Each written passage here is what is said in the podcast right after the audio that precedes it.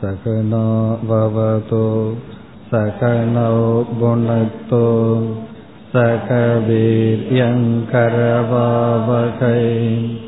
தேஜஸ்வினாவதீதமஸ்து மா வித்விஷாவகை.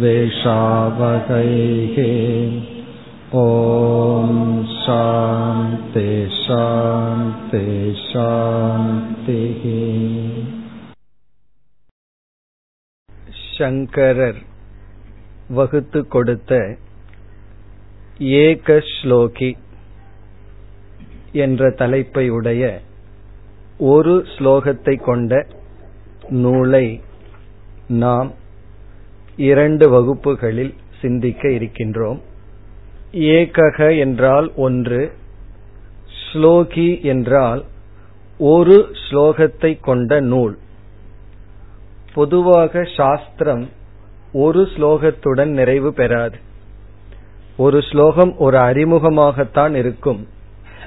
ஆனால் இங்கு சங்கரர் ஒரே ஸ்லோகத்தில் ஒரு சாஸ்திரத்தையே நமக்கு கொடுத்துள்ளார். அதுதான் ஏக ஸ்லோகி. ஒரே ஸ்லோகத்தில் சாஸ்திரத்தினுடைய மைய கருத்து இங்கு இருக்கின்றது. இந்த ஏக ஸ்லோகியை சங்கரர் எழுதும் பொழுது பிருஹதாரண்யக உபனிஷத்தில் உள்ள ஒரு கருத்தை மையமாக வைத்து எழுதி இருக்கின்றார். பிருஹதாரண்யக உபனிஷத்தில் 4வது அத்தியாயத்தில் 3வது பகுதியில் ஸ்வயம் ஜோதி பிராமணம் என்கின்ற பகுதி இருக்கின்றது. ஸ்வயம் ஜோதி பிராமணம், அதனுடைய சாரம்தான் ஏக ஸ்லோகி. அந்த ஸ்வயம் ஜோதி பிராமணத்தில் ஆத்ம தத்துவம் ஸ்வயம் ஜோதி என்று விளக்கப்படுகின்றது. நம்முடைய உண்மையான சொரூபம் ஸ்வயம் ஜோதி. அங்கு ஒரு கேள்வி கேட்கப்படுகின்றது, எது ஜீவனுக்கு ஜோதி, உனக்கு எது ஜோதி என்று கேள்வி கேட்கும் பொழுது ஆதித்யக என்ற பதில் வருகின்றது. ஆதித்யே அஸ்தமிதே கிம் ஜோதிஹி தவ, சூரியன் அஸ்தமானம் ஆகும் பொழுது உனக்கு ஜோதி எது என்ற கேள்வி வரும் பொழுது சந்திரமாகா என்ற பதில் வருகின்றது. சந்திரமசி அஸ்தமிதே, சந்திரன் அஸ்தமனம் ஆகும் பொழுது என்ன ஜோதி, அக்னி என்ற பதில் வருகின்றது. அக்னியும் அஸ்தமடையும் பொழுது என்ன ஜோதி என்றால் வாக் ஜோதி என்று சொல்லப்படுகிறது. இருளில் நாம் அமர்ந்திருக்கின்றோம். ஒருவர் நம்முடைய அறைக்கு வருகின்றார். நாம் வாக் மூலமாக அவருக்கு வழிகாட்டுகின்றோம், இப்படி வாருங்கள், இவ்விதம் திரும்புங்கள் என்று. அப்பொழுது அந்த வாக், நம்முடைய சப்தம் ஜோதியாக இருக்கின்றது. பிறகு வாக்கும் அமைதியடைந்தால் சாந்தாயாம் வாச்சி கிம் ஜோதிஹி என்று கேட்டு இறுதியாக ஆத்மா ஸ்வயம் ஜோதிஹி என்று முடிவு பெறுகின்றது. அந்த கருத்துதான் இங்கு கொடுக்கப்பட்டுள்ளது. எவைகள் ஜோதி என்று கூறி இறுதியாக ஆத்மாதான் ஸ்வயம் ஜோதி என்று, நான் ஸ்வயம் ஜோதி சுரூபம். இந்த கருத்துதான் உபனிஷத்தில் சாரம். அதுதான் இங்கு ஏக ஸ்லோகி என்ற ஒரு ஸ்லோகத்தில் சங்கரர் நமக்கு கொடுத்துள்ளார். மிக எளிமையான, அதே சமயத்தில் மிக தெளிவான ஸ்லோகம் இது. நாம் ஒரு முகவுரையுடன் சென்று இந்த ஸ்லோகத்திற்குள் செல்லலாம். நமக்கு தெரியும் புருஷார்த்தம் 4, இதெல்லாம் நீங்கள் ஆரம்பத்திலேயே படித்திருப்பீர்கள். வேதாந்தத்துக்குள்ள வந்தவுடனே புருஷார்த்தத்தை பற்றிய விசாரம் நாம் படித்திருக்கின்றோம். தர்மக அர்த்தக காமக மோக்ஷக என்பது. இந்த புருஷார்த்தத்தை நாம் 2ஆக பிரிக்கின்றோம். சாதன புருஷார்த்தம், சாத்திய புருஷார்த்தம் என்று பிரிக்கின்றோம். இந்த 4ஐ வேறு கோணத்தில் 2ஆக பிரிக்கப்படுகின்றது. சாதன புருஷார்த்தம் என்பது அர்த்தக தர்மக என்பது. அர்த்தமும் தர்மமும் சாதன புருஷார்த்தம், காமமும் மோக்ஷமும் சாத்திய புருஷார்த்தம். எப்படி என்றால், அர்த்தக என்ற சொல்லுக்கு பொருள் நம்முடைய வாழ்க்கைக்கு தேவையான பொருள்கள், சூழ்நிலைகள், அது அர்த்தக. அர்த்தக என்றால் ஜீவனஹேது வஸ்தூனி. ஜீவனஹேது என்றால் உயிர் வாழ்க்கைக்கு தேவையான பொருள்கள், அர்த்தம் என்று சொல்லப்படுகிறது.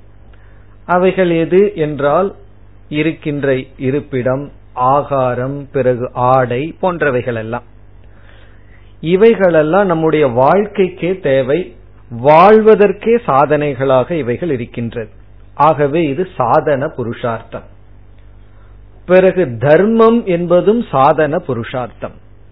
யாருமே தர்மத்திற்காக தர்மம் செய்வதில்லை, தர்மத்தினுடைய பலனுக்காகத்தான் தர்மத்தை செய்கின்றார்கள். புண்ணியத்திற்காக புண்ணியத்தை யாரும் தேடுவதில்லை, பணத்திற்காக பணத்தை யாரும் நாடுவதில்லை. பணத்தை கொண்டு மற்ற பொருள்களெல்லாம் வாங்க முடியும் என்பதனால் தான் பணத்தை நாம் நாடுகின்றோம். அதுபோல தர்மம் என்பதும் சாதனை. பிறகு நம்முடைய சாத்திய புருஷார்த்தம் என்ன என்றால் காமக மோக்ஷக. காமம் என்றால் இன்பம், மோக்ஷம் என்றால் முக்தி. இதை நம்ம புரிவதற்காக பெரியவர்கள் காமத்தை இன்பம் என்றும் நமக்கு மோக்ஷம் என்று முக்தி என்று சொன்னால் புரியாது என்பதற்காக பேரின்பம் என்று சொல்லி வைத்தார்கள். இப்ப மோக்ஷம்னா பேரின்பம், காமம்னு சொன்னா இன்பம் அல்லது பிரேயஸ் ஸ்ரேயஸ். இந்த இவ்விதம் புருஷார்த்தம் இரண்டாக பிரிக்கப்பட்டு தர்மார்த்த காம மோக்ஷமானது சாதன புருஷார்த்தம் சாத்திய புருஷார்த்தம்னு பிரிக்கப்பட்டுள்ளது. இதில் அர்த்தத்தினுடைய பொருள் நமக்கு மிக தெளிவாக விளங்கியுள்ளது. அர்த்தம் என்றால் வாழ்க்கைக்கு தேவையான பொருள். இனி அடுத்ததாக நாம் பார்ப்பது தர்மம் எப்படி சாதன புருஷார்த்தமாகின்றது, தர்மமானது நமக்கு எந்த விதத்தில் சாதனையாகின்றது என்றால், தர்மம் என்பது இந்த இடத்தில் புண்ணியம், நாம் சேர்த்து வைக்கின்ற புண்ணியம். இந்த தர்ம ஹேது என்ன என்ற கேள்வி வரும் பொழுது கர்ம என்று சொல்லப்படுகிறது. அதனால தான் நம்ம சாஸ்திரத்துக்குள்ள தர்மத்தையும் கர்மத்தையும் சேர்ந்தே சொல்வார்கள். சர்வ தர்மான் பரித்யஜ என்ற இடத்தில் சர்வ கர்ம பரித்யஜ என்பது பொருள். எல்லா கர்மங்களையும் விட்டுவிடு, எல்லா தர்மங்களையும் விட்டுவிடு என்பதற்கு ஒரே பொருள். காரணம், தர்மம் என்பது கர்மமாகத்தான் நம்மிடமிருந்து வெளிப்படுகின்றது. அப்படி கர்மமும் தர்மமும் ஒன்றுதான். இந்த கர்மத்தினுடைய பலன் புண்ணியம். அந்த கர்மம் தர்மத்திற்கு உட்பட்டு இருக்கும் பொழுது நமக்கு புண்ணியம் என்கின்ற பலன் கிடைக்கின்றது. இந்த பலன் நமக்கு எப்படி உதவி செய்கின்றது என்றால், உண்மையில் தர்மம்தான் மற்ற மூன்றுக்கும் சாதனை ஆகின்றது. அர்த்தத்துக்கும் தர்மம்தான் நமக்கு சாதனை, காமத்துக்கும் தர்மம்தான் துணை புரிகின்றது, மோக்ஷத்திற்கும் தர்மம்தான் துணை புரிகின்றது. அதனால்தான் வேறொரு கோணத்தில் சாதன புருஷார்த்தம் தர்மம் மட்டும் என்று சொல்வார்கள். அர்த்தமும் காமமும் மோக்ஷமும் சாத்தியத்தில் சேர்க்கப்படுகின்றது. காரணம், சில சமயங்களில் சிலருக்கு அர்த்தமே தேவைப்படுகின்றது, தேவையான அளவு இல்லாமலும் இருக்கின்றது, சிலருக்கு அதிகமாகவும் இருக்கின்றது. அர்த்தம் அதிகமாக இருந்தால் அது காமமாக மாறிவிடும், இன்பத்திற்குரிய பொருளாக மாறிவிடும். இப்ப எப்படி தர்மமானது இந்த மூன்றையும் நமக்கு கொடுக்கின்றது என்றால், நம்முடைய புண்ணியங்கள் தான் நமக்கு வஸ்துக்களை நம்மிடம் கொடுக்கின்றது, பொருள்களையெல்லாம் நம்மிடம் சேர்க்கின்றது. பிறகு அந்த பொருளை அனுபவிக்கின்ற உடலையும் உபாதியையும் இந்த புண்ணியம் தான் நமக்கு கொடுக்கின்றது. பொருள்கள் சுற்றி இருக்கலாம், அதை அனுபவிக்கின்ற உடல் மனம் இல்லை என்றால், சரியாக இல்லை என்றால் பொருள் இருந்தும் அதை அனுபவிக்க முடியாது. இப்போ உபாதியை கொடுப்பது தர்மம், பொருளை கொடுப்பது தர்மம். உபாதி என்பது இந்த இடத்தில் உடலும் மனமும். இந்த இரண்டும் இருக்கின்றது, பொருளும் இருக்கின்றது, நானும் இருக்கின்றேன். இந்த இரண்டுடன் சம்பந்தம் ஏற்படவில்லை என்றால் நமக்கு இன்பம் இல்லை. ஆகவே அந்த சம்பந்தத்தையும் புண்ணியம்தான் நமக்கு கொடுக்கின்றது. வஸ்துவை கொடுப்பது புண்ணியம், உபாதியை கொடுப்பது புண்ணியம், உபாதியுடன் சேர்க்கையை கொடுப்பது நமக்கு புண்ணியம். இப்படி வஸ்துவை கொடுக்கிறதுக்கும் புண்ணிய காரணம், அந்த வஸ்துவை அனுபவிப்பவனை கொடுப்பதற்கும் புண்ணியம் காரணம், சம்பந்தத்தை கொடுப்பதற்கும் புண்ணியம் காரணம். இப்படி தர்மமானது இன்பத்தை கொடுக்க, அர்த்தத்தை கொடுக்க காரணமாக இருக்கின்றது. இனி நமக்கு முக்கியமான கேள்வி என்னவென்றால், இந்த தர்மம் மோட்ச புருஷார்த்தத்திற்கு எப்படி உதவி செய்கின்றது? அதுதான் நமக்கு முக்கியம். காரணம், நாம தர்மத்தை அர்த்த காமத்திற்காக தர்மத்தை செய்வதில்லை. அப்படி செய்தால் அது காமியமாகி விடுகின்றது. இப்ப நாம் தர்மத்தை எதற்கு பின்பற்றுகின்றோம்? மோட்ச புருஷார்த்தத்திற்காக. அது எப்படி என்று இப்பொழுது நாம் பார்க்க வேண்டும். இந்த தர்மம் என்பதை கர்மம்னு நம்ம பார்த்தோம். இந்த கர்மத்தை நாம சகாமமாக செய்தால், சங்கல்பத்துல ஆசை வசப்பட்டு செய்தால், அது காம புருஷார்த்தத்திற்கு அந்த தர்மம் பயன்படுகின்றது.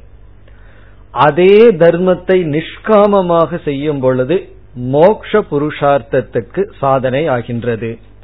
தர்மத்தை விட்டு நிஷித்த கர்மம் செய்யும் பொழுது சம்சாரத்திற்கு அல்லது துயரத்திற்கு காரணமாகின்றது.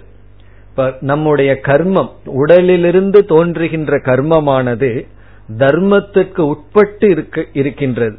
அப்படி உட்பட்டு இருக்கும் பொழுது சகாமமாக இருந்தால் அது இன்பத்தை பிரதானமாக கொடுக்கும். அவாந்தர பலன் வேணா சித்தசுத்தியாக வரலாம், ஆனா முக்கிய பலன் இன்பம்தான். நிஷ்காமமாக செய்யும் பொழுது மோட்சத்திற்கு சாதனை ஆகின்றது. நிஷித்தமான கர்மம் துயரத்திற்கு சாதனை ஆகின்றது. இனி மோக்ஷத்திற்கு தர்மம் எப்படி உபாயம், அதை நாம் பார்க்க வேண்டும். எப்படி நிஷ்காம கர்ம மோக்ஷத்திற்கு உபாயம் ஆகின்றது? அப்படி நாம் பார்க்க வேண்டும் என்றால், முதலில் மோக்ஷத்தினுடைய லட்சணத்தை நன்கு புரிந்து கொள்ள வேண்டும்.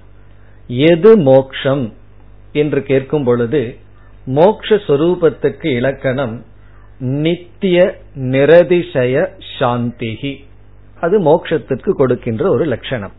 நித்தியமான நிரதிசயமான சாந்தி. கட்டோபனிஷத்தில் தேஷாம் சாந்தி சாஸ்வதி என்று சொல்லப்படுகின்றது.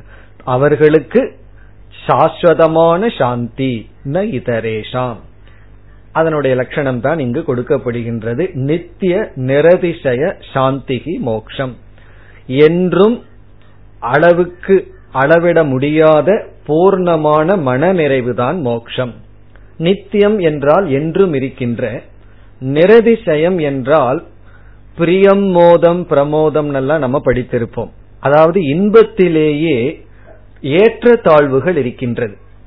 அந்த ஏற்றத்தாழ்வுகள் அற்ற என்றும் இருக்கின்ற மன நிறைவுதான் மோக்ஷம். இப்படிப்பட்ட மோக்ஷத்திற்கு சாதனை எதுவாக இருக்க முடியும்? எது இப்படிப்பட்ட மோட்சத்தை கொடுக்க முடியும் என்றால், நித்திய நிரதிசய ஞானம்தான் உண்மையில் மோட்சத்துக்கு காரணமாக ஆக முடியும். நித்தியமான நிரதிசயமான சாந்தி தேவை என்றால் அனித்தியமான அதிசயமான சாதனை இப்படிப்பட்ட பலனை கொடுக்கார். அனித்தியமான சாதனையும் அதிசயம் என்றால் அந்த சாதனையை மேலும் நன்கு செய்யலாம். அப்படிப்பட்ட ஒரு சாதனையானது நித்தியமான நிரதிசயமான மோட்சத்திற்கு காரணமாகாது. அப்படி என்றால் இப்படிப்பட்ட மோட்சத்திற்கு சாதனையாக இருப்பதும் நித்தியமான ஒன்று, நிரதிசயமான ஒன்று. அதை நாம் ஞானம் என்று சொல்கின்றோம். கர்மம் அனித்தியம் அதிசயம். அதிசயம்னா தமிழ்ல ஆச்சரியம்னு பொருள். இங்கு அதிசயம்னா ஒரு விதத்துல பண்ணலாம், அதை விடவும் சிறப்பாக பண்ணலாம். அது அதிசயம். அதற்கு மேலேயும் செய்ய முடியும். கர்மத்துக்கு அந்த தகுதி இருக்கின்றது. ஆனா ஞானத்திற்கு அப்படி இல்லை. ஆகவே கர்மம் இப்படிப்பட்ட பலனை நேரடியாக கொடுக்க வாய்ப்பு இல்லை. இப்ப இப்படிப்பட்ட மோட்சத்துக்கு சாதனையாக இருப்பது என்ன என்றால் ஞானம். அந்த ஞானம் எப்படி இருக்க வேண்டும் என்றால் நித்தியமாக நிரதிசயமான ஞானமாக இருக்க வேண்டும். இங்கு நிரதிசயம் என்றால் நாம் ஒரு அறிவை அடைவோம். பிறகு கொஞ்ச நாளைக்கு பிறகு மீண்டும் அதே விஷயத்தில் நன்கு நமக்கு தெளிவு வரும். அப்ப நம்ம என்ன சொல்லுவோம்? நான் முன்ன நல்லா புரிஞ்சிருந்தேன், இப்பதான் எனக்கு தெளிவாக புரிகிறதுன்னு சொல்லுவோம். பிறகு கொஞ்ச நாளைக்கு அப்புறம் அதே டாபிக்ல என்ன சொல்லுவோம், எனக்கு இன்னைக்கு தான் நல்லா புரிஞ்சிருக்கு. அப்போ இதற்கு முன் புரிஞ்சது என்ன அப்படின்னா அது ஞான ஆபாசம்னு சொல்றது. அந்த நேரத்துல புரிஞ்ச மாதிரி இருக்கு, பிறகு சில நாட்களுக்கு பிறகு அதில் ஒரு தெளிவு வர வர நான் முன் புரிந்துட்டதை விட இப்ப தெளிவாக புரிந்துள்ளேன்னு சொல்லிட்டே வர்றோம். அது சாதகர்கள் பயிற்சி செய்யும் பொழுது நடக்கின்ற ஒரு நிலை. கடைசியில ஒரு ஞானம் நமக்கு வருகின்றது, அதற்கு மேல அந்த ஞானத்தை நம்ம இம்ப்ரூவே பண்ண முடியாது. இவ்வளவுதான் ஏதாவத் அப்படின்னு சொல்லி உபனிஷத் முடிக்கும். இவ்வளவுதான், இதற்கு மேல ஞானத்துல குவாலிட்டியை இம்ப்ரூவ் பண்ண முடியாது. அதுதான் நிரதிசயம்னு சொல்றது. நம்ம படிக்கிற காலத்துல அதுல இம்ப்ரூவ் ஆயிட்டே இருக்கும். ஓரளவுக்கு புரிஞ்சிருப்போம், ஒரு திருப்தி வரும், பிறகு அதற்கு மேல புரிவோம், திருப்தி வரும், அப்படியே நாம் உயர்ந்து கொண்டே வருவோம். இக்கருத்தும் உபனிஷத்தில் வருகின்றது. ஜனகர் உபதேசத்தை அடையும் பொழுது யாக்ஞவல்யர் ஒரு படி சொல்லுவார், அது அவருக்கு புரிஞ்சிருக்கும். சகஸ்ரம் தாஸ்யாமி பர், 1000 பசுவை இந்த அறிவுக்காக தருகிறேன். யாக்ஞவல்யர் சொல்லுவார், என்னுடைய டீச்சிங் முடிவு பெறவில்லை. பிறகு அடுத்தபடி சொல்லுவார், மீண்டும் மகிழ்ச்சி அடைவார், ஏன்னா அதை விட தெளிவா புரிந்து கொண்டேன்னு சொல்லி. அப்படி ஒவ்வொரு கோஷமாக போகும் பொழுது அவர் இதுதான் ஆத்மா, இதுதான் ஆத்மான்னு புரிந்து கொண்டு இறுதியாக அபயம் வை பிரம்ம பிராப்தோசின்னு சொல்லும் பொழுதுதான் அவர் இந்த அறிவுக்கு 1000 பசுவெல்லாம் குருதட்சிணையாக கொடுக்க முடியாதுன்னு சொல்லிட்டு என்னையே கொடுக்கின்றேன், விதேகம் தாஸ்யாமின்னு சொல்லி நிறைவுபடுத்துகின்றார். அப்படி இந்த ஞானத்துல அதிசயத்தை நம்ம பார்க்கின்றோம். எப்போ அந்த அதிசயம் நிறைவு பெறுகின்றதோ, இவ்வளவுதான், இதற்கு மேல அறிவுல என்னால இம்ப்ரூவ் பண்ண முடியாது, அப்படி நிரதிசயமான ஞானம். எதை பற்றி என்றால் பிரம்மத்தை பற்றி. பிறகு ஞானம் நித்தியமா அனித்தியமா என்ற கேள்வி வரும்பொழுது, ஞானத்துக்குரிய விஷயம் அனித்தியமாக இருந்தால் ஞானமும் அனித்தியமாகி விடுகின்றது, அது பொய்யாகி விடுகின்றது. ஒரு மனிதனை பற்றி நான் சில கருத்துக்களை புரிந்து கொண்டுள்ளேன், அவர் இப்படிப்பட்ட குணத்தை உடையவர். இந்த அறிவு நித்தியமா அனித்தியமானா அவர் குணம் மாறும் பொழுது என்னுடைய ஞானமும் மாறி விடுகின்றது. அவர் அந்த காலத்துல அந்த நேரத்துல இப்படி இருக்கார். அதனாலதான் ஒருவரை பத்தி நம்ம ஜட்ஜ் பண்ணும்போது என்ன சொல்லணும்னா, இந்த நேரத்துல இவர் இப்படி இருக்கின்றார். ஏன்னா காலம் மாறும் பொழுது அவர் எப்படி வேண்டுமானாலும் மாறலாம், உயரலாம், தாழ்வையும் அடையலாம். அப்படி பொருளினுடைய அடிப்படையில் ஞானத்திற்கு நித்தியத்துவமா அனித்தியத்துவமா என்பது முடிவு செய்யப்படுகிறது. இப்ப பிரம்மன் அல்லது ஆத்ம தத்துவம் ஞான விஷயமாக இருந்தால் அந்த பிரம்மன் நித்தியமாக இருப்பதனால் அந்த அறிவை நாம் அடைந்து விட்டால் அந்த அறிவு எல்லா காலத்திலும் தொடர். பொதுவாகவே ஞானம் நம்மைய விட்டு வந்தா நம்மைய விட்டு போகாது. ஞானத்துக்கு ஒரு விதமான நித்தியத்துவம் இருக்கின்றது. ஒரு அறிவை நம்ம அடைந்து விட்டால் அதை நம்ம விட முடியாது. அதனாலதான் சில தேவையில்லாத விஷயத்தை அறிஞ்சிட்டோம்னா நம்ம விட முடியாததுனாலதான் இதை ஏன் நான் தெரிந்து கொண்டேன்னு நொந்து கொள்கின்றோம். காரணம் என்ன, அந்த அறிவை நாம் விட முடியாது. அறிவு வந்தா நம்மைய விட்டு போகாது.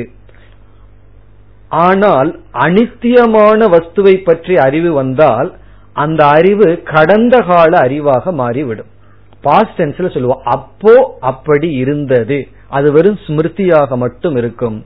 ஆனால் பிரம்மன் ஞான விஷயமாக இருந்தால் அந்த ஞானம் நித்தியமாக இருக்கும். பூர்ணமா அந்த பிரம்மத்தை புரிஞ்சிட்டா அந்த பிரம்மன் நிரதிசயமான ஞானமாக இருக்கும். ஆகவே நித்திய நிரதிசய சாந்திக்கு சாதனம் நித்திய நிரதிசய ஞானம். அந்த நிரதிசய ஞானம் வர்ற வரைக்கும் நம்ம விசாரம் சிரவணம்ங்கிற சாதனையில் இருக்கணும், மனனம் நிதித்தியாசனம்ங்கிற சாதனையில் இருக்க வேண்டும். இப்ப மோட்சத்துக்கு என்ன சாதனம்னு பார்த்தோம். சுருக்கமாக கூறினால் ஞானம், அறிவுதான் சாதனம். இனி அடுத்த கேள்வி, அறிவுக்கு சாதனை என்ன, ஞானத்துக்கு என்ன சாதனை என்றால் அதையும் மிக ஒரே வரியில நம்ம கூறிவிடலாம். பிரமாதா பிரமாணம் பிரமேயம் இவைகள் சேரும் பொழுது அறிவானது உற்பத்தி ஆகின்றது. ஞானத்திற்கு என்ன சாதனைனா பிரமாணம்னு சொல்லி விடுகின்றோம். ஏன்னா பிரமாணம் என்பது ஞானத்தை கொடுக்கின்ற கருவி. பிரமாணம்ங்கிற சொல்லுக்கு பொருள் ஞான கரணம், ஞானத்தை கொடுக்கின்ற ஒரு இன்ஸ்ட்ருமெண்ட். அந்த ஞானத்தை கொடுக்கின்ற கருவி, அந்த ஞானத்தை அறிபவன் பிரமாதா. பிறகு ஞானம் எதை பற்றிய கொடுக்கின்றதோ அந்த பொருள். இவைகள் நேர்கோட்டிற்கு வரும் பொழுது, இவைகள் ஒரு ஆர்டரா இருக்கும் பொழுது நமக்கு ஞானம் ஏற்படுகின்றது. இதுல ஏதாவது ஒன்றில் தவறு இருந்தால் ஞானம் நமக்கு ஏற்படாது. பிரமேயம் மூடப்பட்டிருந்து பிரமாதாவும் பிரமாணமும் இருந்தால் ஞானம் வராது. பிரமாணத்தை சரியாக பயன்படுத்தவில்லை என்றால், கண் பிரமாணம், அதுல ஏதோ ஒரு குறை இருந்தால் நமக்கு சரியான ஞானம் வராது, அல்லது ஞானமே வராது. பிரமாணமும் பிரமேயமும் இருக்கின்றது, ஆனால் பிரமாதா இல்லை என்றால் நமக்கு ஞானம் வராது. இப்ப இந்த மூன்றும் சரியாக இருந்தால்தான் நமக்கு ஞானம் வரும். இப்ப நம்ம முதல்ல என்ன கேள்வி கேட்டோம் என்றால், தர்மம்ங்கிற புருஷார்த்தம் மோட்சத்திற்கு எப்படி உதவி செய்கின்றது அப்படின்னு ஒரு கேள்வி கேட்டோம். அதற்கான பதிலை இப்பொழுது பார்க்கின்றோம்.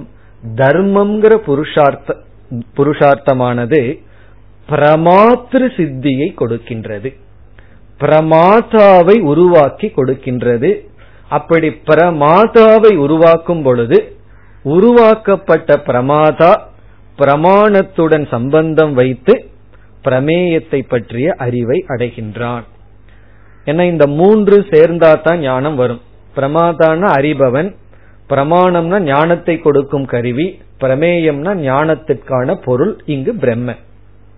இப்ப சுருக்கமா நம்ம சொல்ல வேண்டும் என்றால், தர்மமானது பிரமாதாவை சித்திக்கின்றது. தர்மேன பிரமாத்ரு சித்திகி. அது எப்படி என்று பார்க்கலாம். இங்கு யார் பிரமாதா என்றால், யார் பிரமாதா என்ற கேள்விக்கு எந்த பிரமாணத்திற்கு எந்த பிரமேயத்திற்கு என்று நாம் கூறியாக வேண்டும். இங்கு பிரமேயம் பரமாத்மா அல்லது பிரம்மன், பிரமாணம் உபனிஷத் அல்லது வேதாந்தம். வேதாந்தம்ங்கிற பிரமாணம் அல்லது உபனிஷத்துங்கிறது தான் இங்கு நமக்கு பிரமாணம். அந்த உபனிஷத் பிரமாணத்திலிருந்து விளக்கப்படுகின்ற பொருள் பிரம்மன், அது பிரமேயம். இதற்கு யார் பிரமாதா என்றால், நீங்கள் எல்லாம் படித்திருப்பீர்கள், சாதன சதுஷ்டய சம்பன்னக பிரமாதா. பிரமாதா யார் அப்படின்னா சாதன சதுஷ்டய சம்பத்தியை அடைந்தவன். இப்ப அதே கருத்தை தான் வேறு விதத்தில் இப்பொழுது நாம் பார்க்கலாம். இந்த பிரமாதா யார் என்றால், சில நிச்சயங்களை செய்தவன் தான் பிரமாதா. பிரமாதா என்னென்ன நிச்சயம் செய்ய வேண்டும் என்றால், முதல் நிச்சயம் புருஷார்த்த நிச்சயம். இந்த புருஷார்த்த நிச்சயத்தை செய்ய வைக்கிறது தர்மத்தினுடைய பலன். நம்ம தான் புருஷார்த்த நிச்சயம் பண்ணியிருக்கிறோமே என்றால், புருஷார்த்தத்தை என்னன்னு பார்த்திருக்கோம், ஆனால் நிச்சயம் செய்யவில்லை, அல்லது தவறான நிச்சயத்தை செய்துள்ளோம். இங்க தர்மம் என்ன கொடுக்கின்றது என்றால், எது புருஷார்த்தம் என்கின்ற நிச்சயத்தை கொடுக்கின்றது. அது என்ன நிச்சயம் என்றால், மோக்ஷந்தான் புருஷார்த்தம், காமக என்பது புருஷார்த்த ஆபாசம் என்கின்ற நிச்சயத்தை கொடுக்கின்றது. எதுனா தர்மத்தினுடைய பலன். இப்ப தர்மம் நமக்கு எப்படி பலனை கொடுக்கின்றது என்றால், நாம பொதுவா காமம்தான், இன்பம்தான், விஷயத்தோடு சம்பந்தம் வைக்கிறதுனால கிடைக்கிற இன்பம்தான் லட்சியம்னு நினைச்சிட்டு இருக்கோம். அது லட்சியம் அல்ல என்ற அறிவையும், அது ஏன் லட்சியம் அல்ல என்றும், அதே சமயத்தில் என்னுடைய புருஷார்த்தம் மோக்ஷம் என்கின்ற நிச்சயத்தை அடைய வேண்டும் யார் பிரமாதா. இப்படியெல்லாம் செய்யறவன் தான் பிரமாதா. முதல் நிச்சயத்தை அடைஞ்சவன் புருஷார்த்த நிச்சயம். இவனைத்தான் நம்ம முமுக்ஷு என்று சொல்கின்றோம். முமுக்ஷுனா மோக்ஷத்தை அடைய விரும்புபவன். இப்ப காமத்தை அடைய விரும்புபவன் முமுக்ஷுன்னு சொல்ல மாட்டோம். அப்ப யார நம்ம முமுக்ஷுன்னு சொல்லுவோம்னா, மோக்ஷத்தை புருஷார்த்தமாக நிச்சயம் செய்தவன் முமுக்ஷு. இனி இரண்டாவது நிச்சயம் செய்ய வேண்டியது இருக்கின்றது. இப்ப மோக்ஷத்தை நம்ம புருஷார்த்தம்னு நிச்சயம் பண்ணிட்டோம். இப்ப சாத்திய நிச்சயத்தை நம்ம பண்ணிட்டோம். அடுத்த நிச்சயம் சாதன நிச்சயம். இந்த சாதன நிச்சயத்தையும் கொடுக்கிறது தர்மத்தினுடைய பலன். இந்த தர்மம் தான் நமக்கு புருஷார்த்தத்தையே நிச்சயம் பண்றதுக்கான சக்தியை கொடுக்கும், அறிவை கொடுக்கும். தர்மத்தினுடைய அடுத்த பலன் புருஷார்த்தத்தை சில பேர் நிச்சயம் செய்து விடுவார்கள், ஆனா சாதன நிச்சயத்துல தவறி விடுவார்கள். மோட்சத்தை அடையணும்னு எத்தனையோ பேர் முடிவு செய்து விடுவார்கள், அதற்கான சாதனை தவறான சாதனைக்கு சென்று விடுவார்கள். இப்ப எத்தனை பேர் எல்லாத்தையும் துறந்து மோட்சத்திற்காக வருகிறார்கள். அப்படி வந்தவர்கள் எல்லாம் சரியான சாதனையில் அமர்கிறார்களான்னா கிடையாது, சாதனையில தவறான நிச்சயம் செய்து விடுகிறார்கள். அப்ப தர்மம் தான் அந்த நிச்சயத்தை நமக்கு கொடுக்கணும்.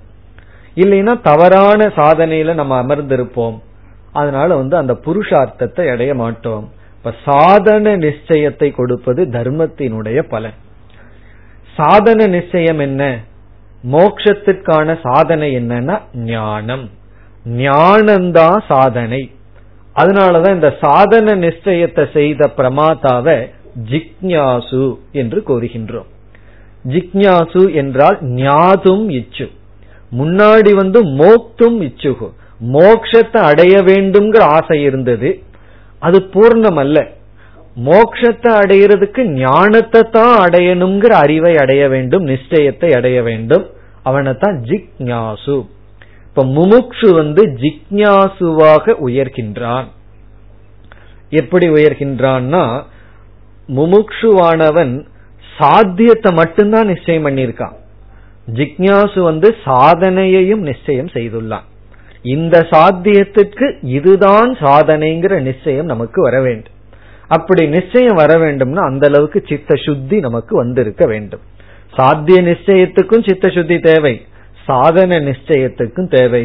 இந்த நிச்சயத்தை செய்ய வைப்பது தர்மத்தினுடைய பலன். இதெல்லாம் தர்மம் நமக்கு கொடுக்கின்ற பலன். இனி மூன்றாவது நிச்சயமும் ஒன்று இருக்கின்றது.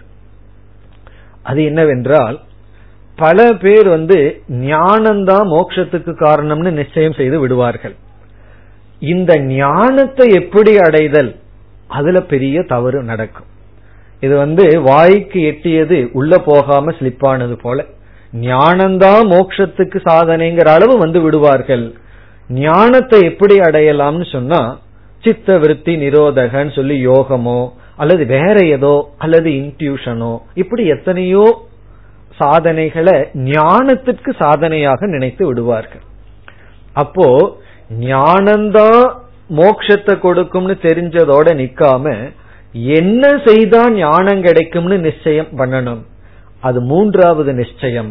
அதுதான் பிரமாண நிச்சயம் என்று சொல்லப்படுகிறது. பிரமாணத்தை நிச்சயம் செய்ய வேண்டும். ஞானத்துக்கு எது பிரமாணம்னு நிச்சயம் செய்ய வேண்டும். பூர்வ மீமாம்சகர்கள் எல்லாம் கர்மகாண்டம்தான் மோட்சத்திற்கும் அல்லது ஞானத்திற்கும் காரணம்னு சொல்கின்றார்கள். எத்தனையோ மதவாதிகள், இப்ப பௌத்தர்கள் இருக்கிறார்கள், அவர்கள் இந்த ஞானம்தான் சொல்கிறார்கள். சாங்கியர்கள் பிரகிருதி புருஷ ஞானம்தான் மோட்சத்துக்கு காரணம் சொல்கின்றார்கள். அப்படி மதத்திற்குள் தத்துவத்திற்குள் வந்தவர்களே தவறு செய்கின்ற இடம் பிரமாண நிச்சயத்தில் தவறு செய்கிறார்கள். அப்படி பிரமாண நிச்சயம் செய்யும் பொழுது ஒருவன் உபனிஷத்துங்கிற பிரமாணத்திற்கு பிரமாதா ஆகின்றான். இந்த பிரமாணம்தான் எனக்கு ஞானத்தை கொடுக்கும், இந்த ஞானம்தான் மோட்சத்தை கொடுக்கும்ங்கிற நிச்சயம் இல்லாமல் அந்த பிரமாணத்தை நான் எவ்வளவு வருடங்கள் கையாண்டாலும் அந்த பிரமாணத்திலிருந்து நமக்கு ஞானம் வராது. ஏன்னா பல சந்தேகங்கள் நமக்கு வரலாம். இது பிரம்மசூத்திரத்திலேயே ஆரம்பத்தில் நீங்கள் படித்திருப்பீர்கள். ஸ்ருத பிரம்ம அவகத பிரம்மன்னு சங்கரர் பிரிக்கிறார். ஸ்ருத பிரம்மன்னா சாஸ்திரத்தை கேட்டவன், பிரம்மத்தை கேட்டவன். அவகத பிரம்மனா பிரம்மத்தை புரிந்து கொண்டவன். அப்படி சங்கரரே பிரிக்கின்றார். பிரம்மத்தை பத்தி கேட்டவன் ஒன்னு, பிரம்மத்தை பத்தி புரிஞ்சிட்டவன் ஒன்னு பிரிக்கின்றார். காரணம் என்னன்னு சொன்னா, பிரம்மத்தை அடையிறதுக்கு ஞானம்தான் நிச்சயம் பண்ணியிருக்கணும், ஞானத்துக்கு உபனிஷத்து தான் பிரமாணம்னு நிச்சயம் பண்ணியிருக்கணும். அந்த நிச்சயம் இல்லாம உபனிஷத்தை நம்ம படிக்கும் பொழுது நமக்கு விருத்தி ஏற்படுகிறதே தவிர ஞானம் ஏற்படுவதில்லை. அதற்கு காரணம் இந்த நிச்சயம்தான். இப்ப ஒருவரிடம் நான் ஒரு செய்திய சொல்றேன், நான் உண்மையான செய்தியை அவரிடம் சொல்றேன், என்னுடைய வாக்கியத்துல அவருக்கு நம்பிக்கை இல்லை, நிச்சயம் இல்லைன்னு சொன்னா அவருக்குள்ள ஞானம் வராது, விருத்தி தான் ஏற்படும். அவர் அப்படி சொல்றார் அவ்வளவுதான், ஆனா அது அறிவா இருக்காது. ஒரு கால் என்னுடைய வாக்கியத்துல அவருக்கு முழு ஸ்ரத்தை இருந்தால், நிச்சயம் இருந்தால், அந்த வாக்கியம் ஞானமாக மாற்றப்படும்.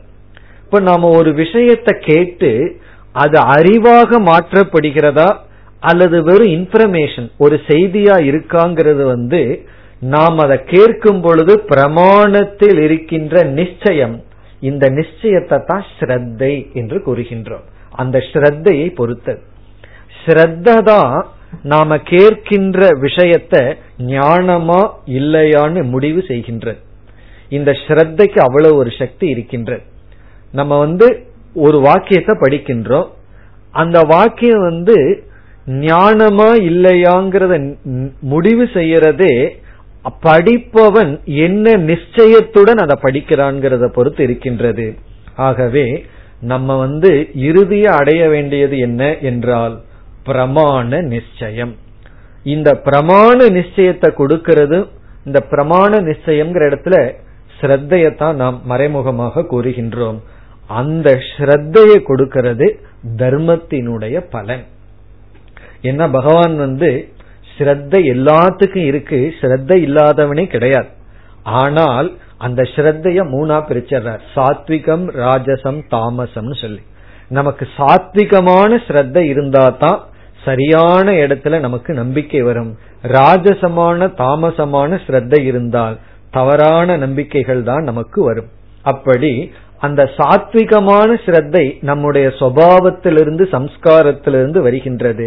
நம்முடைய சுபாவம் நம்முடைய தர்மத்தினுடைய பலன்.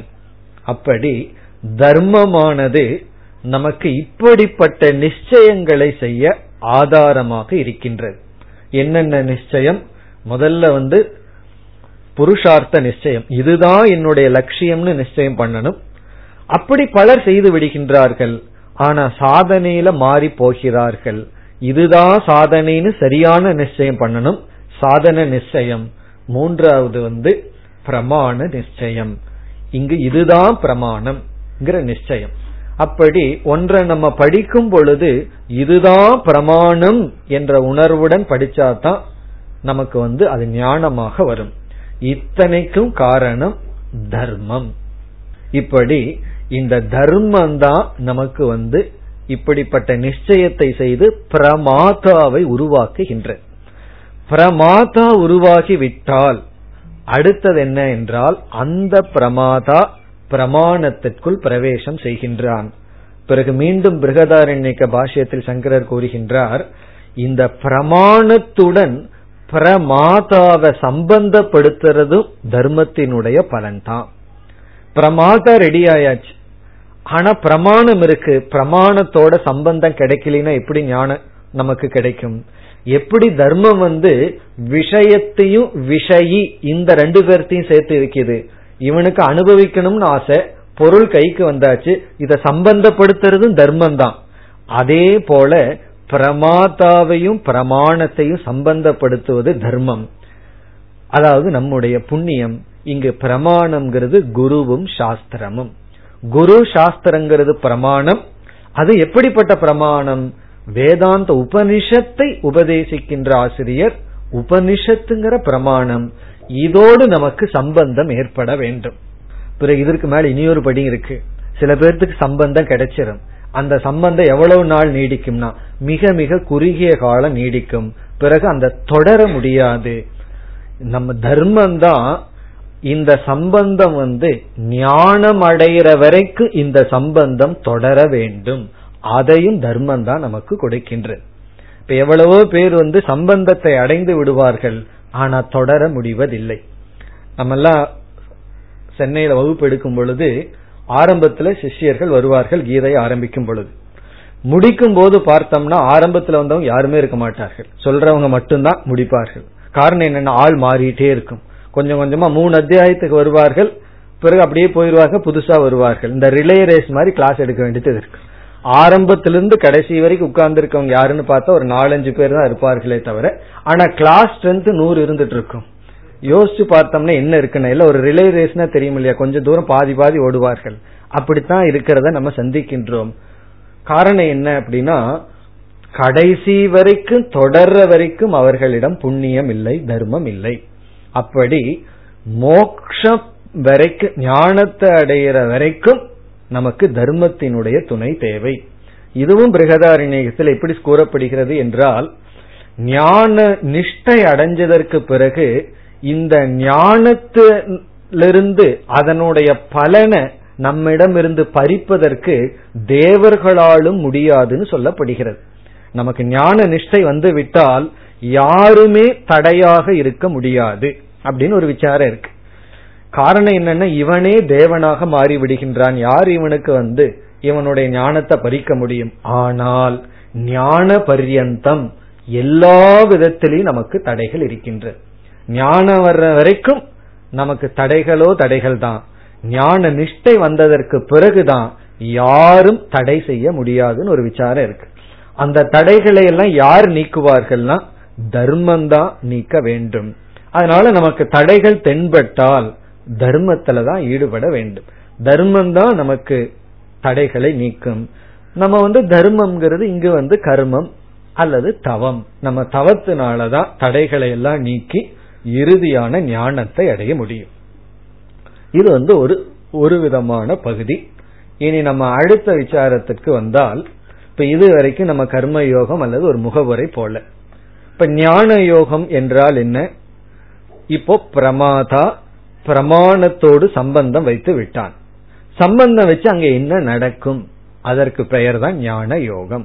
இப்ப ஞான யோகம்ங்கும் பொழுது பிரமாதா சித்தித்து, பிரமாதா தயாராகி பிரமாணத்தோட சேர்ந்து அந்த பிரமாணமும் பிரமாதாவும் நடக்கின்ற விசாரம்தான், அதான் ஞான யோகம் சொல்றது.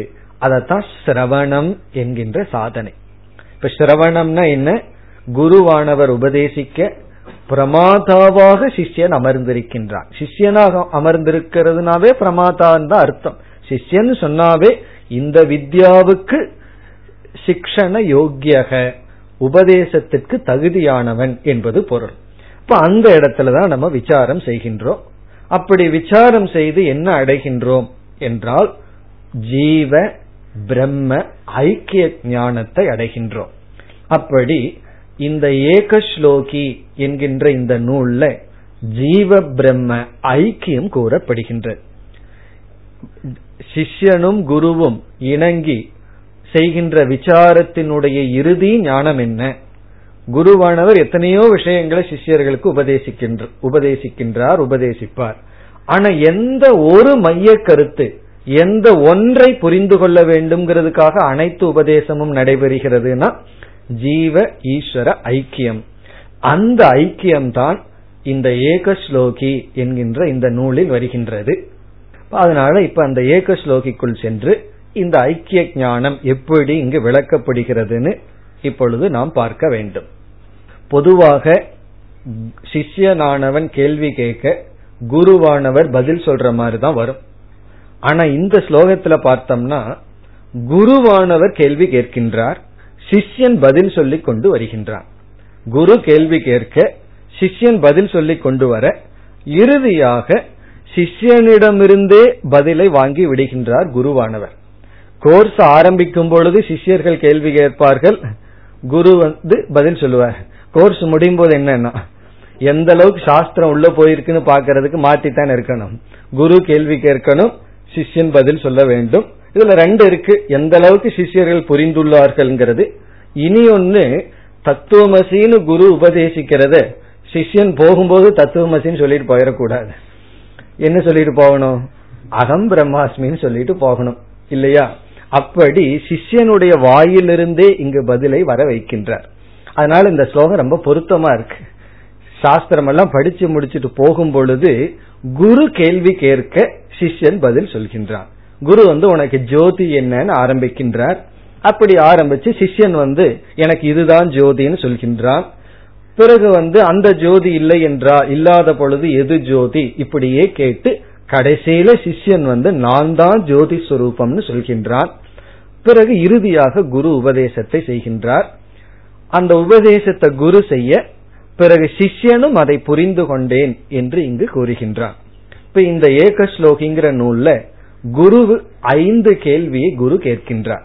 எல்லாம் இந்த ஜோதி சம்பந்தமா 5 குருவினுடைய கேள்வி, அதற்கு சிஷ்யனுடைய பதில், இறுதியாக குருவினுடைய உபதேசம், பிறகு அதற்கும் கடைசியாக சிஷ்யன் வந்து அவர் உபதேசத்தை புரிந்து கொண்டு நீங்கள் சொல்வதை நான் உணர்ந்து விட்டேன்.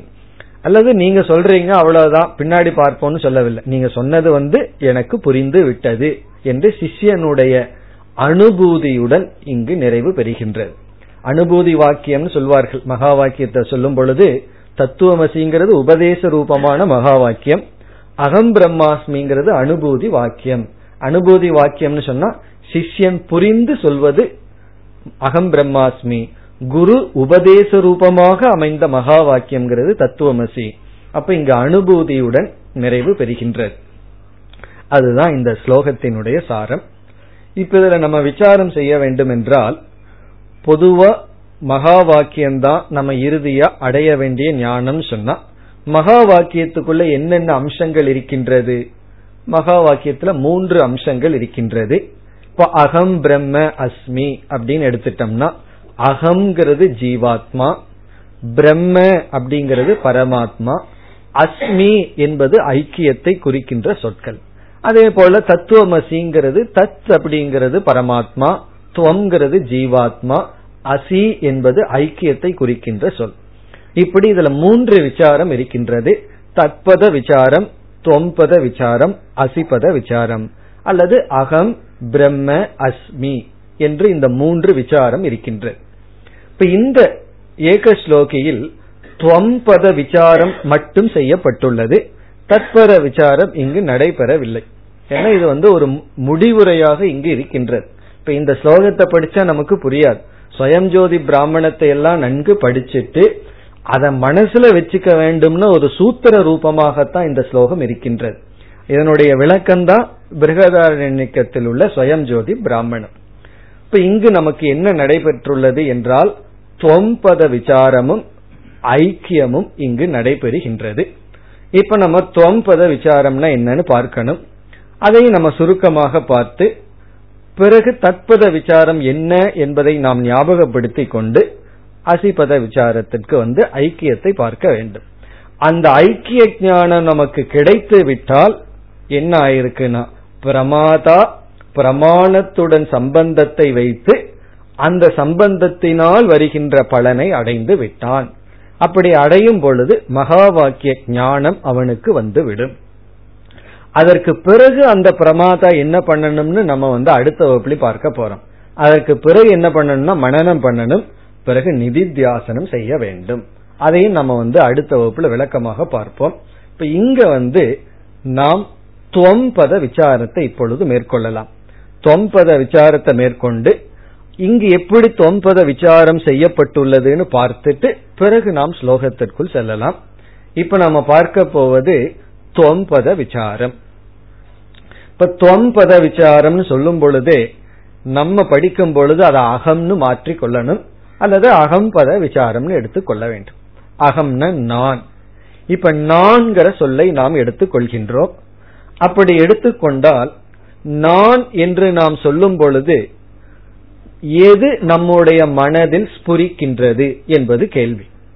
நாம என்னைக்குமே ஒரு பதத்தை பயன்படுத்தினால் அதற்கு ஒரு அர்த்தத்தை மனசுல வச்சுட்டு தான் அந்த பதத்தை பயன்படுத்துவோம். இப்ப வந்து டேப் ரெக்கார்டர் அப்படிங்கிற பதத்தை பயன்படுத்தும் பொழுது அந்த பதத்துக்கான அர்த்தம் என் மனசுல இருக்கு. அதே போல எந்த ஒரு சொல்லை பயன்படுத்தினாலும் அந்த சொல்லுக்கு ஏதோ ஒரு அர்த்தத்தை மனசுல நான் புரிஞ்சிட்டு தான் அந்த சொல்லை பயன்படுத்த முடியும். ஒரு அர்த்தமும் இல்லாம ஒரு சொல்லை நான் பயன்படுத்தினால் அதற்கு பெயர் சொல் அல்ல, அதற்கு பெயர் சப்தம். அது வெறும் சவுண்ட், அவ்வளவுதான். ஏதோ ஒரு சவுண்ட் வருது, ஒரு சத்தம் தான் வருதே தவிர அத சொல், அத பதம் என்று சொல்லக்கூடாது. பதம்னு சொன்னாவே ஒரு பதார்த்தத்தை குறிக்கின்ற சப்தம் அர்த்தம். எந்த பதார்த்தத்தையும் குறிக்கவில்லை, அப்படின்னு சொன்னா அத பதம்ங்கிற ஸ்டேட்டஸ் இல்ல, அதுக்கு சப்தம்ங்கிற ஸ்டேட்டஸ். சப்தம்ங்கிற ஸ்டேட்டஸ் அதுக்கு வரும் பொழுது அந்த இடத்துல செயல்படுகின்ற பிரமாணம் வந்து பிரத்யக்ஷ பிரமாணம் தான். ஏன்னா ஒரு சத்தத்தை காது கேக்குது, அது பதம்ங்கிற ஸ்டேட்டஸ் அடையும் பொழுதுதான் சப்த பிரமாணம் அங்கு வேலை செய்கின்றது. இப்ப நீங்க வந்து கேட்டுக்கொண்டிருக்கின்றீர்கள், இரண்டு பிரமாணம் சேர்ந்தாப்புல இப்பொழுது வேலை செய்து கொண்டிருக்கின்றது. ஒன்று பிரத்யக்ஷ பிரமாணம். பிரத்யக்ஷ பிரமாணம்னா என்ன? ஏதோ ஒரு சவுண்டு காதுல விழுந்து கொண்டு இருக்கின்றது. தமிழே தெரியாதவர்கள் இங்கு அமர்ந்து கொண்டிருந்தால் அவர்களுக்கு அந்த ஒரே பிரமாணம் மட்டும் வேலை செய்யும், இங்க ஒரு சத்தம் வந்துட்டு இருக்குங்கிறது மட்டும் தெரியும். ஆனா நமக்கு இந்த லாங்குவேஜ் தெரியறதுனால சப்தத்துடன் வேறொரு எக்ஸ்ட்ரா நாலேஜ் வருது. அந்த அறிவு வந்து எந்த பிரமாணத்துல வருதுன்னா பிரத்யக்ஷ பிரமாணம் அல்ல, சப்த பிரமாணத்தில் நமக்கு வருகின்றது. சப்த பிரமாணம்னா என்ன? பதங்கள் எல்லாம் வாக்கியங்களாக்கப்பட்டு நமக்கு ஞானத்தை தருகின்றது. அப்போ ஒரு வாக்கியமா இருந்து நமக்கு ஞானம் வரணும்னு சொன்னா அந்த பதத்துக்கு ஒரு அர்த்தம் இருந்தாக வேண்டும். இப்ப அர்த்தமுள்ள பதங்கள் அர்த்தமான விதத்தில் சேர்ந்து வாக்கியங்களாக மாறி நமக்கு அறிவு வந்து கொண்டு இருக்கின்றது. அதனாலதான் என்ன சொல்வார்கள், நம்ம வந்து வேதாந்த கிளாஸ் வந்து உனக்கு பிரத்யக்ஷ பிரமாணமா இருக்கா சப்த பிரமாணமா இருக்கான்னு கேட்டா என்ன சொல்றது, அதிகாரி இல்லாம உட்கார்ந்து இருந்தோம்னா அது சப்த பிரமாணம் அல்ல, பிரத்யக்ஷ பிரமாணம். அப்படி வந்து இந்த சாஸ்திரிகளுக்குள்ள ஒருவர் சொல்லிக் கொள்வார்கள். ஒரு சாஸ்திரியே சொன்னார், என்னன்னா நான் வேதாந்தம் படிச்சேன், அது எனக்கு வந்து பிரத்யக்ஷ பிரமாணமா தான் இருக்கு. அப்படின்னு என்ன அர்த்தம்னா, ஏதோ சத்தம் உள்ள போயிருக்கு, அந்த சத்தத்தை மீண்டும் நானும் அதே போல சத்தத்தை வெளியே கொடுக்கிறேன், அது சப்த பிரமாணமாக இல்லை. காரணம் என்னன்னா அதற்கு தகுந்த பிரமாதாவாக நான் மாறவில்லை. நான் அதாவது பிரத்யக்ஷ பிரமாணத்துக்கு பிரமாதாவா இருக்கேன், ஆனா சப்த பிரமாணத்துக்கு பிரமாதாவாக இல்லை. அதை கொடுக்கறதா தர்மம்னு பார்த்தோம். அப்படி அந்த வாக்கியம் பதம், அந்த பதத்தை தான் இப்பொழுது நாம் விசாரம் செய்ய வேண்டும். இப்ப பதத்துக்கு ஒரு அர்த்தம் இருக்குன்னு பார்த்துட்டோம். இப்ப அகம் அகம்னு ஒரு பதம், நான் நான் சொல்றேன், அதற்கு என்ன பதார்த்தம் அப்படிங்கறத இப்பொழுது கேள்வி. நான் நான் சொல்லும் பொழுது அதற்கு என்ன அர்த்தம் அப்படின்னு கேட்டா, நாம என்ன அர்த்தத்தை புரிஞ்சு வச்சிருக்கோம் அப்படின்னு ஒண்ணு இருக்கு, சாஸ்திரம் என்ன அர்த்தத்தை கொடுக்குதுன்னு ஒரு அர்த்தம் இருக்கு. இந்த இடத்துலதான் நமக்கும் சாஸ்திரத்துக்கும் கருத்து வேறுபாடு வருகின்றது. எந்த விஷயத்திலேயே, நான்கிற விஷயத்திலேயே, வேற ஏதாவது விஷயத்துல கருத்து வேறு வந்தா பரவாயில்ல, நான்கிற விஷயத்திலேயே ஒரு வேறுபாடு வருகின்றது. இப்ப நான்கிற சொல்லுக்கு நான் ஒரு அர்த்தத்தை மனசுல நினைச்சிட்டு பயன்படுத்துகின்றேன், சாஸ்திரம் வந்து அதற்கு ஒரு புதிய அர்த்தத்தை கொடுக்கின்றது. நான் புரிஞ்சிட்ட அர்த்தத்தை என்ன சொல்லுதுன்னா அதை கொஞ்சம் அனுவாதம் செய்கின்றது. ஆமா, நீ சொல்ற அர்த்தத்தை நான் ஏத்துக்கிறேன், ஆனா தற்காலிகமாக ஏற்றுக்கொள்கின்றேன். காரணம் என்னன்னா, நீ வந்து நான்கு சொல்ற அர்த்தத்துல உனக்கே குழப்பம் இருக்கின்றதுன்னு சாஸ்திரம் நமக்கு காட்டுகின்றது. எப்படி நமக்கு குழப்பம் இருக்கின்றதுன்னு சொன்னா, நான்கிற அர்த்தத்தை நாம மாறி மாறி புரிந்து கொண்டு பேசிக்கொண்டு இருக்கின்றோம். அப்போ ஒரு குழப்பம் இருக்குதுன்னு அர்த்தம். ஒரு பதத்தை பயன்படுத்துகின்றோம், ஒரு சொல்ல, அந்த சொல்லுக்கு ஒழுங்கா ஒரு அர்த்தத்தை தான் பயன்படுத்தணும். அதை விட்டுட்டு நம்ம மாறி மாறி பயன்படுத்தும் பொழுது அதுல ஏதோ தடுமாற்றம் நமக்கு இருக்கின்றதுன்னு நமக்கு தெரிகிறது. அப்படி என்ன தடுமாற்றம் இருக்கின்றது, நாம் அதுல எப்படி புரிந்துள்ளோம் என்றால், இந்த நான் அப்படின்னு சொல்லும் பொழுது நமக்கு ஒன்று தெளிவாக விளங்குகின்றது, அது வந்து அறிவு, ஒரு உணர்வு. ஒரு உணர்வு நமக்கு தெளிவாக விளங்குகின்றது, அறிவு. அதை நம்ம சைத்தன்யம் அல்லது சித் அப்படின்னு சொல்றோம். அந்த உணர்வுடன் இந்த உடலும் விளங்கி கொண்டு இருக்கின்றது. அப்ப நான்கிற சொல்லுக்கு நாம எதை புரிஞ்சிருக்கோம், உணர்வும் அல்லது சைத்தன்யமும் சரீரமும், இந்த ரெண்டு சேர்ந்து நான் நான்கிற சொல்லுக்கு அர்த்தமா புரிந்து கொண்டு இருக்கின்றோம். இந்த உடல் இருக்கின்றதே அது வந்து ஸ்தூல உடல் வரைக்கும் சென்றுள்ளது, அதற்கு மேல இந்த நான் செல்வதில்லை. அதற்கு மேல இந்த நான் வந்து மம அப்படின்னு கன்வெர்ட் ஆகி போயிருது, என்னுடையதுன்னு மாறி விடுகிறது. இந்த அகங்கிறது வந்து ஸ்தூல சரீரம் வரைக்கும் இருக்கு. அந்த ஸ்தூல சரீரங்களே பின்னமாக பிளவுபட்டதாக இருக்கின்றது. அதாவது உடல்ல பிளவு இருக்கு, கைகள் கால்கள்னு ஒரு பிளவு இருக்கு. பிறகு நம்முடைய இந்திரியங்கள், சூக்ஷ்ம சரீரம்னா படித்திருப்பீர்கள், 19 அங்கங்களுடன் கூடியதுன்னு சொல்லி, ஞானேந்திரியம் கர்மேந்திரியங்கள் அப்படி எல்லாம், அதுலயும் ஒரு பிளவு இருக்கின்றது. இப்ப நம்ம என்ன பண்றோம்னா, நான் சொல்லும் பொழுது ஒரு நேரத்துல ஒரு அங்கத்தை நான் சொல்றோம், இனி ஒரு நேரத்துல அதை விட்டுட்டு இனி ஒன்னு நான் சொல்றோம். பிறகு எதை நம்ம விட்டுறோமோ அதைய என்னுடையதுன்னு சொல்ல ஆரம்பித்து விடுகின்றோம். இப்படி ஒரு தவறை நாம் நான்கிற சப்தத்துல செய்து கொண்டு இருக்கின்றோம். இப்பொழுது நான் நின்று கொண்டு இருக்கின்றேன் அப்படின்னு சொல்லும் பொழுது அந்த நான் எதை குறிக்கின்றது? அங்கு எது நின்று கொண்டு இருக்கின்றதோ அதைத்தான் குறிக்கின்றது. அங்கு நின்று கொண்டு இருந்தது என்ன அப்படின்னு சொன்னா என்னுடைய உடல். அப்ப ஸ்தூல சரீரத்தை குறித்தது எது? நான் நின்று கொண்டு இருந்தேன் அப்படின்னு சொல்லு. பிறகு என்னுடைய உடலுக்கு நோய் வந்துள்ளது அப்படின்னு சொல்லும் பொழுது நம்ம என்ன பண்ணிட்டோம்? நான் நோய் வந்துள்ளேன்னு போய் சொல்றமா? அப்படி சொல்வதில்லை, நான் நோய் அப்படின்னு சொல்வதில்லை, என்னுடைய உடலுக்கு நோய் வந்து விட்டதுன்னு சொல்லும் பொழுது அந்த என்னுடையதாகி விடுகின்றது சரீரம்.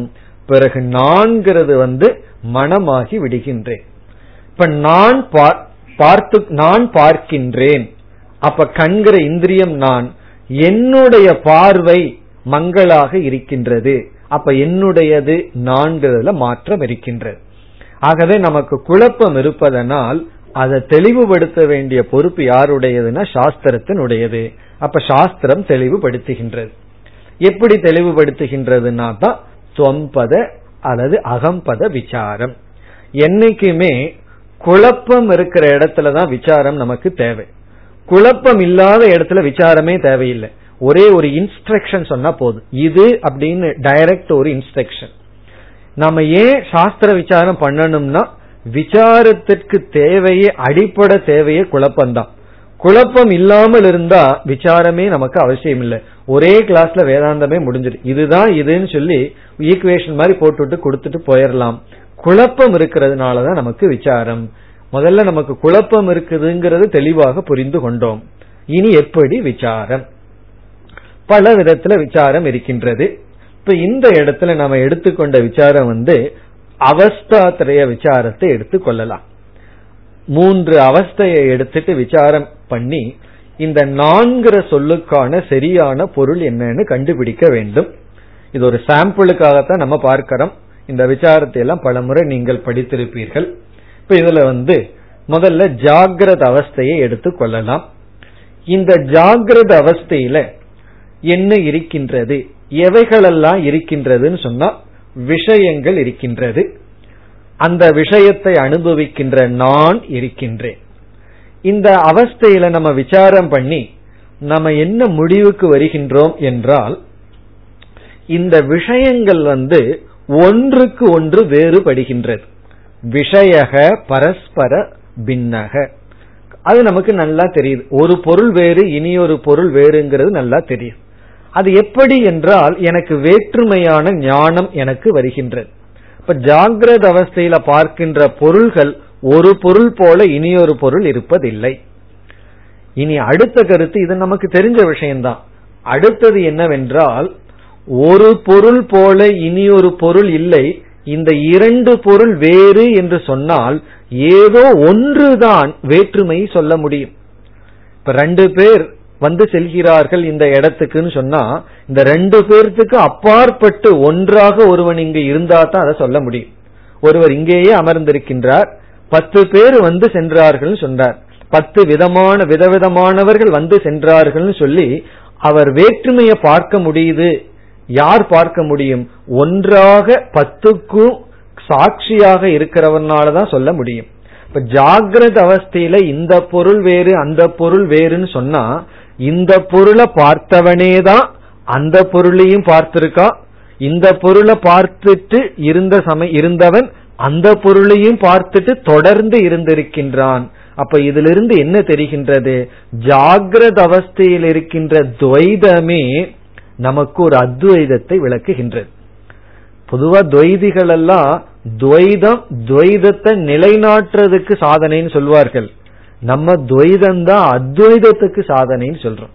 எப்படின்னா, ஜாகிரத அவஸ்தையில பல பொருள் இருக்குன்னு சொல்றதிலிருந்தே பல பொருளை பார்க்கின்ற ஒன்று எங்கோ இருந்தாக வேண்டும். அந்த ஒன்று என்ன என்றால் சைத்தன்யம். அறிவுதான் பல பொருள்கள் இருக்கின்றது என்று காட்டுகின்றது. அப்ப நம்ம பார்த்தோம்னா எப்படி துவைதம் அத்வைதத்திற்கு சாதனை ஆகின்றதுன்னு நமக்கு விளங்கும். துவைதிகள் எல்லாம் பல பொருள் இருக்கிறதுனால பல பொருள் சத்தியம்ங்கிறான். நம்ம சொல்றோம் பல பொருள் இருக்குன்னு நீ சொல்றதுனாலேயே இந்த பல பொருளை பார்க்கின்ற பல பொருளுக்குள் ஊடுருவி மாறாமல் இருக்கின்ற ஒன்று இருந்தாக வேண்டும். அந்த ஒன்று அறிவு. ஏன்னா பல பொருள் வெளியே இருக்கு, அந்த வெளியே இருக்கிற பொருள் எல்லாம் விருத்தியா மனசுல வருது. அந்த விருத்திக்குள்ள ஞானம்தான் எல்லா விருத்திக்குள்ளையும் ஊடுருவி இருக்கின்றது. இப்போ வெளியே இருக்கின்ற பொருள்கள் எல்லாம் ஜடமான பொருள்கள். அந்த ஜடமான பொருள்களை விளக்குவது எது அப்படின்னு கேள்வி வரும் பொழுது, எது ஒன்றை பிரகாசப்படுத்துகின்றதோ அந்த பிரகாசத்தை சாஸ்திரம் ஜோதிகி என்று சொல்கின்றது. ஜோதி என்றால் பிரகாசப்படுத்துவது. இப்ப ஜடமான பொருள் இருக்கு, இரவு நேரத்தில் அந்த பொருள்கள் எல்லாம் நமக்கு தெரிவதில்லை. அப்ப அந்த பொருளை பிரகாசப்படுத்துவது என்ன என்றால், அந்த இரவு நேரத்துல தெரியாதனால நம்ம வெளிச்சத்தை வைப்போம், ஒரு லைட்டை நம்ம வைக்கிறோம், கேண்டிலை நம்ம வைக்கிறோம். பகல் நேரத்துல சூரியனானது அந்த பொருளை எல்லாம் விளக்குகின்றது. அப்ப நம்ம சூரியனுக்கு என்ன சொல்றோம்? சூரியன் ஜோதிகி. எதற்கு ஜோதி? அங்கு இருக்கின்ற பதார்த்தங்களை விளக்குவதற்கு ஜோதியாக இருக்கின்றது. இப்ப எல்லா பதார்த்தத்தையும் ஒரே ஒரு ஜோதி தான் விளக்குகின்றது. அப்படி இங்கு விசாரம் ஆரம்பமாகின்றது. இப்ப வெளியே இருக்கின்ற விஷயங்களை எல்லாம் விளக்குவது எது அப்படின்னு சொன்னா, நம்முடைய மனம், நம்முடைய எண்ணங்கள் தான் வெளி விஷயங்களை எல்லாம் ஜாகிரத அவஸ்தையில விளக்குகின்றது. இப்ப வெளி விஷயங்கள் பலவாக இருந்த போதிலும், எண்ணங்கள் பலவாக இருந்த போதிலும், இப்ப வெளியே 10 பொருள் இருந்தா என்னுடைய மனசுக்குள்ள எத்தனை எண்ணம் வரும்? என்னுடைய மனசுக்குள்ளேயும் 10 எண்ணங்கள் வரும். 10 பொருளுக்கு 10 எண்ணம். ஆனால் 10 எண்ணத்திற்குள் இருக்கின்ற ஞானம் இருக்கின்றதே, அது ஒரு ஞானம். அந்த ஞானத்தை ஜோதி, அந்த விருத்திய ஜோதின்னு சொல்கின்றோம். இப்படியே நம்ம போகும்பொழுது இந்த விருத்திய விளக்குறது யாருன்னு இப்படியே நம்ம படிப்படியாக போக போகின்றோம். கடைசியில அகம் ஜோதின்னு சொல்லி அந்த ஜோதி தான் ஸ்வயம் ஜோதின்னு பார்க்க போகின்றோம். அதுதான் இந்த ஸ்லோகத்தில் இருக்கின்றது. நாம் மேலும் அடுத்த வகுப்பில் தொடர்வோம். ஓம் பூர்ணமத பூர்ணமிதம் பூர்ணாத் பூர்ணமுதச்யதே பூர்ணஸ்ய பூர்ணமாதாய பூர்ணமேவாவசிஷ்யதே. ஓம் சாந்தி.